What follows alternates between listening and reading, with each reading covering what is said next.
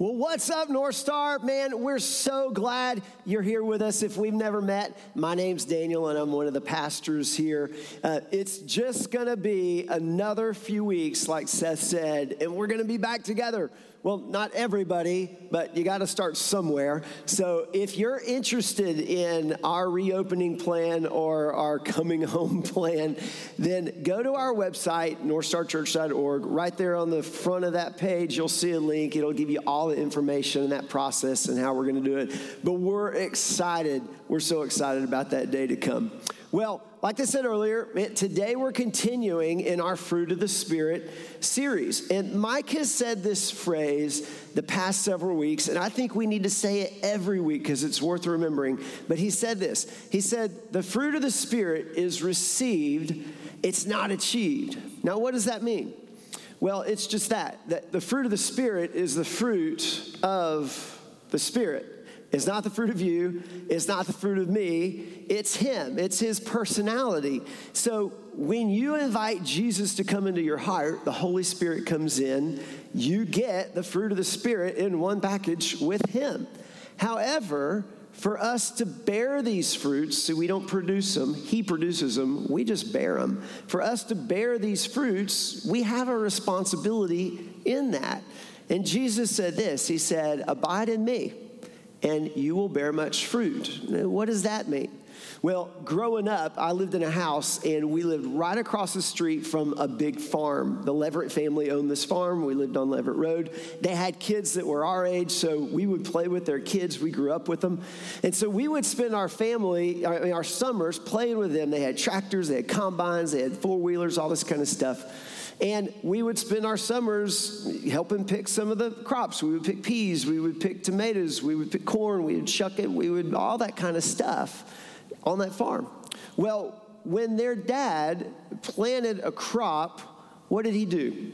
Here's his responsibility he tilled the soil, the seed was planted, he didn't grow it, but he had to, he had to in, create an environment that was the best possible environment for that seed to grow. So he watered it, he did everything he could to help that seed grow. And that's a great illustration of what Jesus is talking about. Abide in me. Water your mind with the Word of God. Walk with me daily. Die to your flesh. All of that helps us bear those fruit. So, for the past few weeks, we've talked about love, We've talked about joy, we've talked about peace, and today we're going to talk about probably the fruit that, as a dad of two kids, that I need the most in my life, and that's patience. Now, it, it's no coincidence that this falls on Father's Day because it's probably something that if you're a dad and you're watching, you're like, yes, absolutely, I need patience. Now, I want to warn you don't pray for patience because if you do that, you might be like the person I talked to earlier. She said, I prayed for patience, and then for the next couple months, I was in a cast down to my ankles. When, when God is producing these fruits in our lives, He puts us in situations and scenarios to where we have to bear these fruits, where we kind of get our sea legs and we walk. So I want us to look real quick at the definition of patience, and then we'll keep going. So here's a, def- a quick definition for you. To be patient is to endure discomfort without complaint. To endure discomfort without complaint. Now, I can endure discomfort for a little while, for a little bit. It's the last two words without complaint that kind of gets me. But that's what makes it patience. If I'm just enduring discomfort, but I'm complaining about it the whole time, I'm not patient. I'm just living in the circumstances that I'm in. It's the without complaint thing. And that's where, like we said, God puts us in those situations. So last week, last Friday, my family, we were going on vacation. And we were with my brother. He has a house on the lake and he has a boat and all. And so God took me through a graduate level class on getting, on, on producing, on bearing this fruit, patience in my life. And it's centered around water skiing. So my, my brother asked me, he said, Hey, do you think the kids would like to learn how to water ski? So we had pulled them on tubes and all that kind of stuff. And, and listen, you got to understand, I grew up water skiing. Man, my summers were spent on the lake, skiing around the lake. And so when he said that, I was like, yeah, that'd be awesome. So I looked at the kids and they're like, yeah, let's do it. I don't think they knew what they were signing up for. So here's, let me paint this picture for you. This is how this goes. So you have to have a boat, you have to have a rope, you have to have skis that are like two sizes too big for the kids so they can fall off and wrestle them the whole time. You have to have a very patient person driving the boat that's willing to spend all their money on gas circling you all day. And then you have to have a very gullible dad. So that was me. So we threw the skis in the water, we threw the rope in the water, we threw Josie in the water, and then I jump in the water. And this is what took place. For an hour and a half with her, me and my little bald head is bobbing up and down in the water. So we wrestle with the skis. 20 minutes later, we have them on. And then we have to get the rope as my brother drives around us. If you do this, if you've ever done this, you know what I'm talking about. And then she gets in position and she says, Go. Well, he goes, she goes five feet, she falls. He circles around us. We get the ropes. We put the skis back on. Go. He goes five feet, she falls. I swim to her. She goes 10 feet, she falls. We did this for an hour and a half. I ended up swimming across the whole lake because I'd always have to catch up to her. Finally, after an hour and a half, Josie went about 100 yards. She got up and she went, Yay! And then she falls because she's so tired. So we put her in the boat. Colby jumps in the water. The whole process starts over again. Meanwhile, Dad, the bobber, is just bobbing out in the water, swimming to catch up with him. And the whole time I'm thinking, how on earth am I going to talk on patience next Sunday? I don't feel like I have any of it. But that's what God does. As He's producing these in our life, He puts us in scenarios and situations like that. So I want to ask you this question. Now, we could, we could talk about many different facets of patience. We could talk about patience with God. We could talk about patience with ourselves. We could talk about patience during trying times. But today, I want us to focus in on patience in relationships. It's Father's Day. What a, what a, a great message for me as a dad patience in our relationships. Now, you may, may, be sitting there and you're like, I'm not a dad, I'm not married, or my kids are out of the house, I'm not in that season of life, you're not gonna be talking to me, and that's not true. Everything we're talking about today can be applied to any relationship you have in your life, whether it's people that you work with, whether it's your husband, your wife, your kids, your in laws, whatever. We can all have patience in our lives. So here's the question I want us to answer today, and it's this Why should we have patience in our relationships? Why do we need patience in our relationships? Remember, enduring things without complaining? Here's the first thing. If you have your if you have your notes, hopefully you have your North Star app. If not, you can go to your app store. You can download it. Just type in North Star Georgia. Uh, the outline should be there if you're taking notes. Here's your first here's your first thing. We need patience in our relationships because we all stumble. We all stumble. We all mess up. I want you to look at this verse, James chapter 3, verse 2. It says, we all stumble in many ways. Anyone who's never at fault in what they say is perfect and able to keep their whole body in check.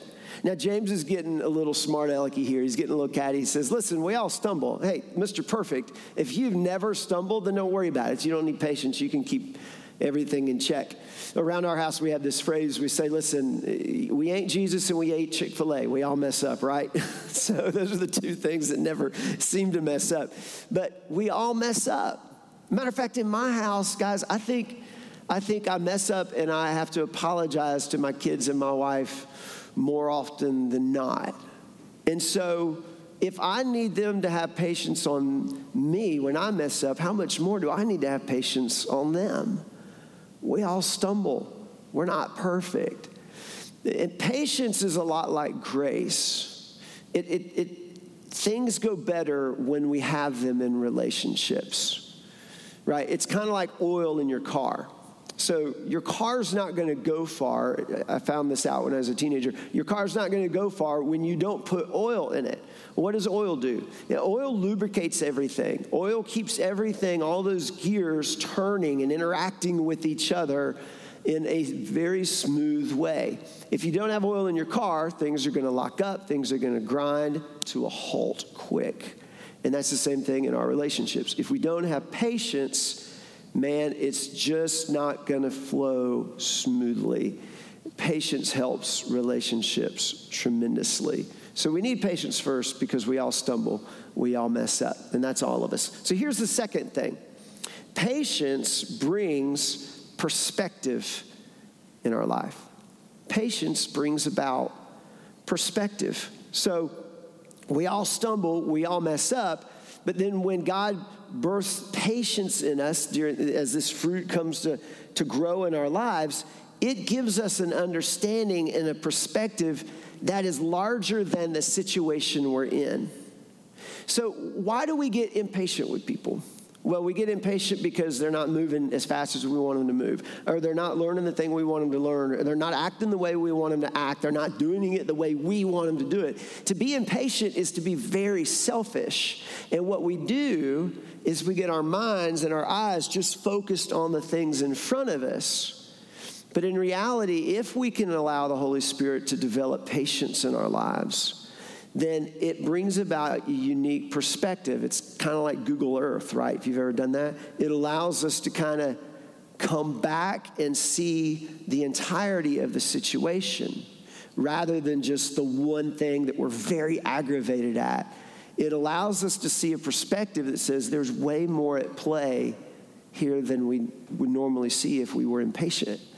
And, and God does this, this with us. Look with me in 1 John chapter 4, verse 16. It says this, it says, God is love. Christ has perfect patience towards us, forgiving us of sin and faithfully working in us to transform us into his likeness right so let's let's dissect that verse for just a second we're going to tear it apart for a little bit so let's take the first thing god is what he's love Okay, we we know that. That's who he is. It's, it's a part of his being, right? That was the very first fruit we looked at. Everything else flows out of his love for us. So God is love. Because God is love and he loves you and me, Christ has what? Perfect patience towards us. Because he's love, he has patience for us, which gives him a unique perspective. So, how does this play out? He forgives us of our sin because we all stumble. We all mess up. We all stumble. He forgives us from our sin.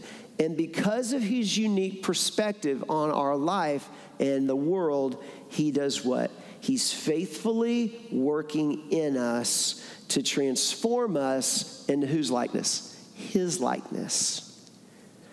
He's faithfully working in us. That gives us that understanding that day by day, hour by hour, minute by minute, year after year, He's doing a transforming work within us.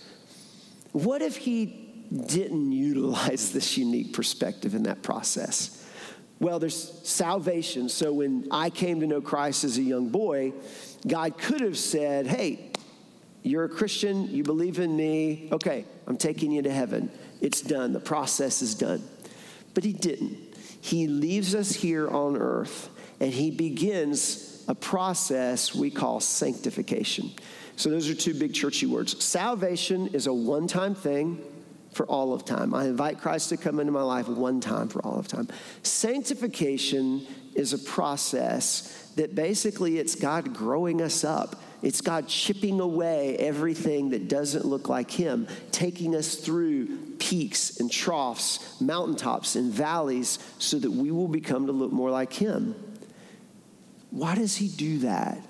He's faithfully working over the years and days of our lives to transform us to look more like Him. He knows the beginning is of value, He knows the end product is of value, but because He has patient love for us, he develops, a, he has a perspective, and he knows that everything in between is of value. And that's how patience in our lives can allow us to look at dads, our children, the people we work with, in a different way. That I'm not just aggravated because they're not acting the way I want them to, but I realize that there's a bigger picture, there's a bigger thing at play.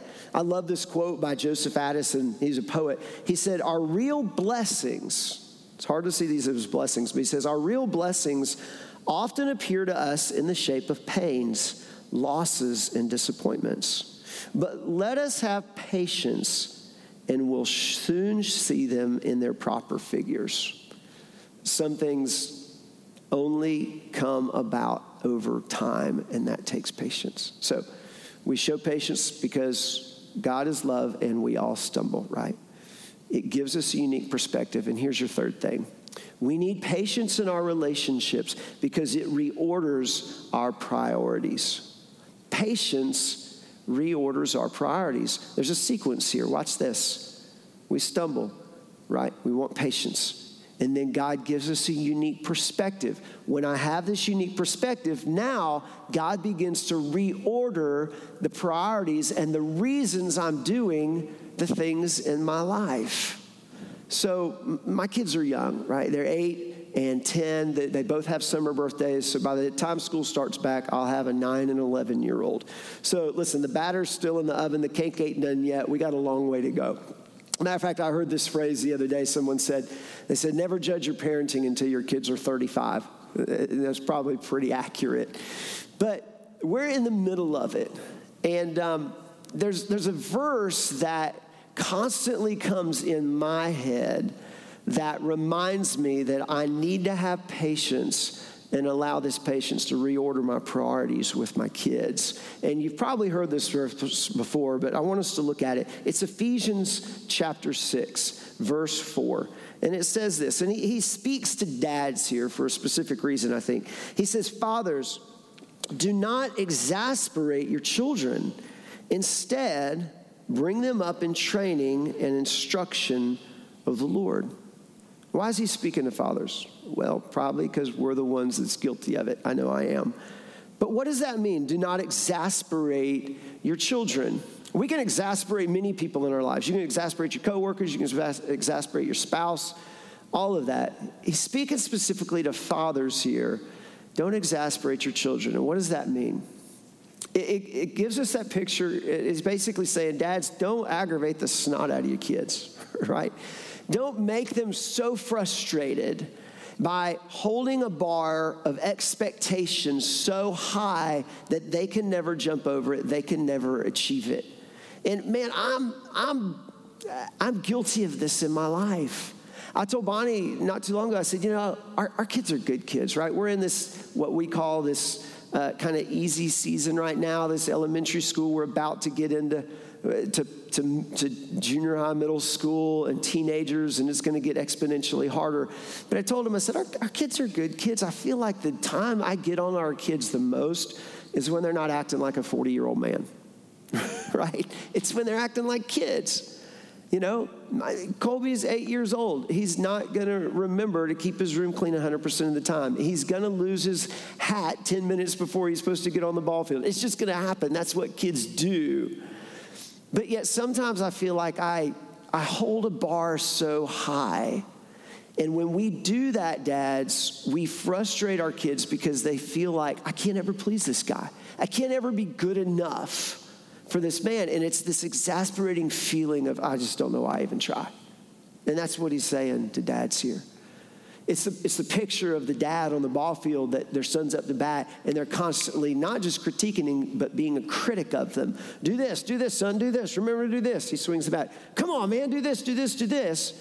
And the son finally, it's the only voice he hears in his head. And finally, he's just, he's discouraged and he can't go on.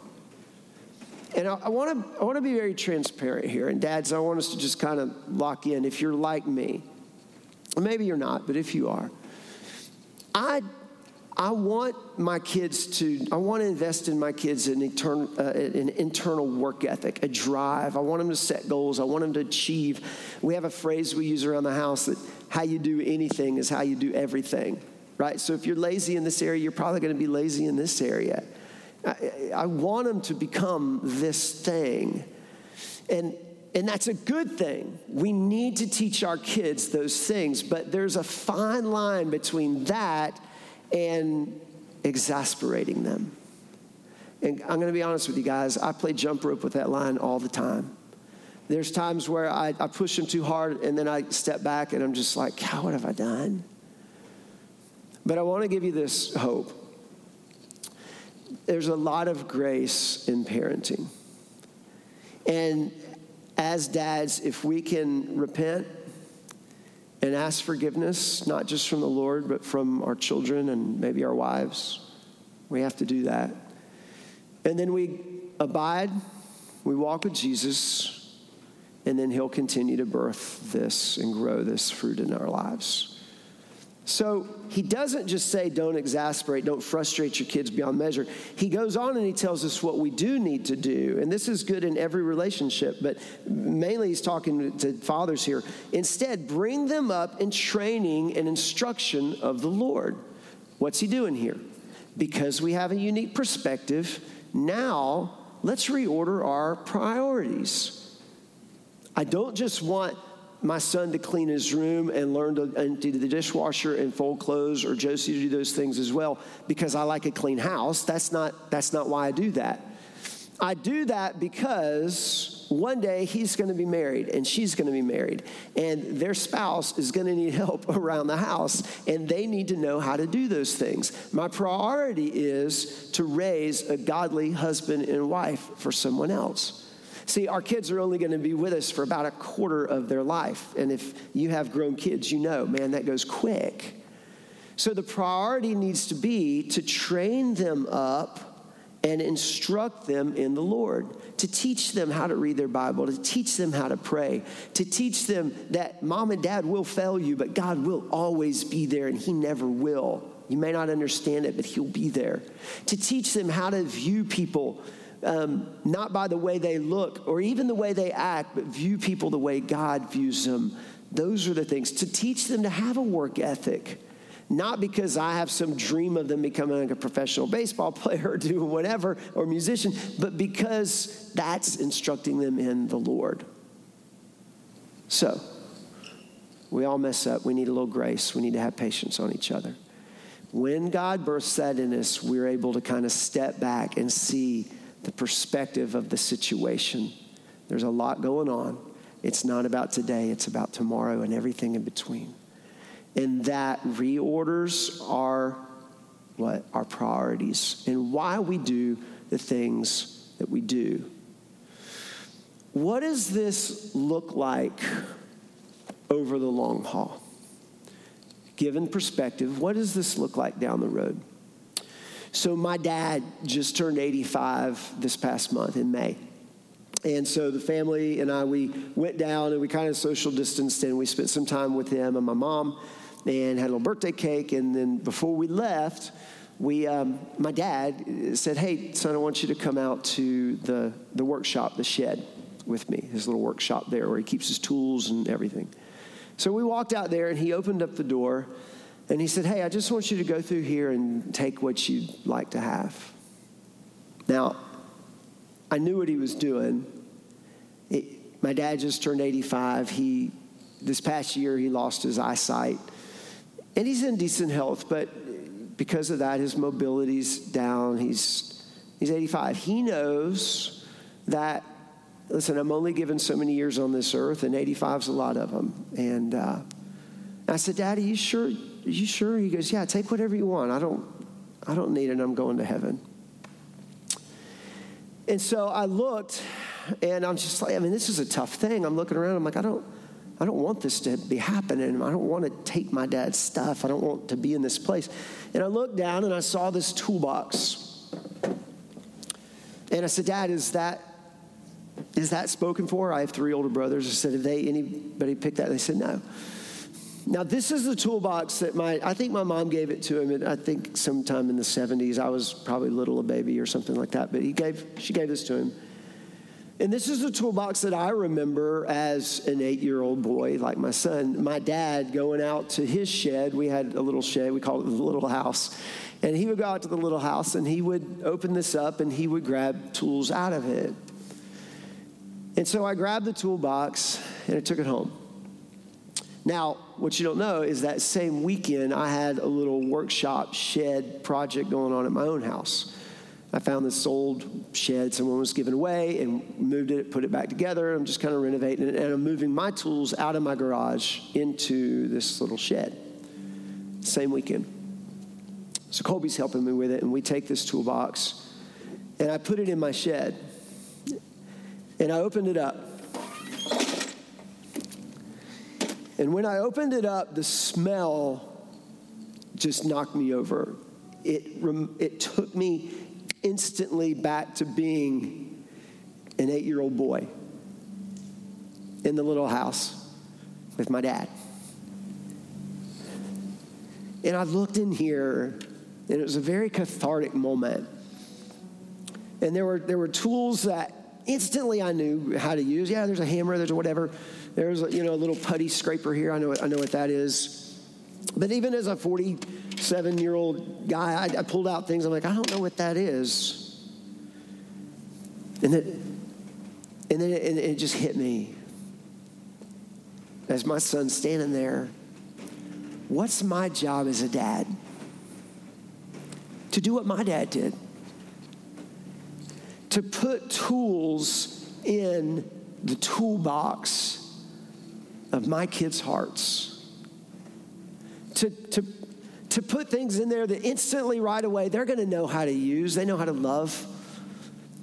But there's going to be things that we're going to put in the hearts of our kids, Dad, that they're not going to use when they're living in your house. They're not going to use them until they go to college or in their 30s or in their 40s or 50s. There's things that my parents put inside of me, I'm just now unpacking. And you know what they did? They put the tools in the toolbox and they stepped back and they patiently let God do his work in my life. And what's our job as a father? Why do we need patience in our children's lives? Because one, it shows them love, it shows them when they mess up, there's grace. It, it allows us to see the bigger picture than just the moment we're in. It gives us perspective. And it reorders our priorities of why we're doing the thing we're doing then and why we're raising these little ones. So, dads, I want to challenge you as I'm challenging myself. Raise them in Christ. Put the tools in the toolbox. Teach him how to use them while you can. And then step back. Patiently let God work as they pull them out and use them. Before we go today, I'd like to, I'd like to take a minute and I'd love to pray with all you dads, with all you fathers. So if you're at home and you're watching, maybe your dad's gone on and he's not with you anymore. And today's a tough day. Maybe you're going to be a dad soon. Maybe your kids are grown. But I want us to spend a minute and I want to pray with you. So if you're there with a dad, with your husband or granddad, I'd love for you to just stand up and put your hands on them. And you pray over them as well? Let's pray. Father, God, I thank you for these men God, I thank you for these men that are walking this tough road called fatherhood. Lord, some of them have had great examples. They had a great dad like I did. Some of them didn't have great examples of a dad, and they're just winging it. They've had to look to other role models. Some of them are are winging it and their dad has gone on home. God, wherever these men are in their lives and in their journey, maybe they're going to be a dad one day. Lord, I pray that you can cultivate this fruit of patience in their life. And it's patience with you to allow you to do your thing, to allow you to daily grow us and make us look more like you in our lives, in our spouse's life, and in our children's life. God, empower them. And I thank you for them. Give them a wonderful day. Help their families to honor them and treat them like the special men they are. God, I thank you for being the perfect father for us and giving us the perfect example. It's in Jesus' name we pray. Amen.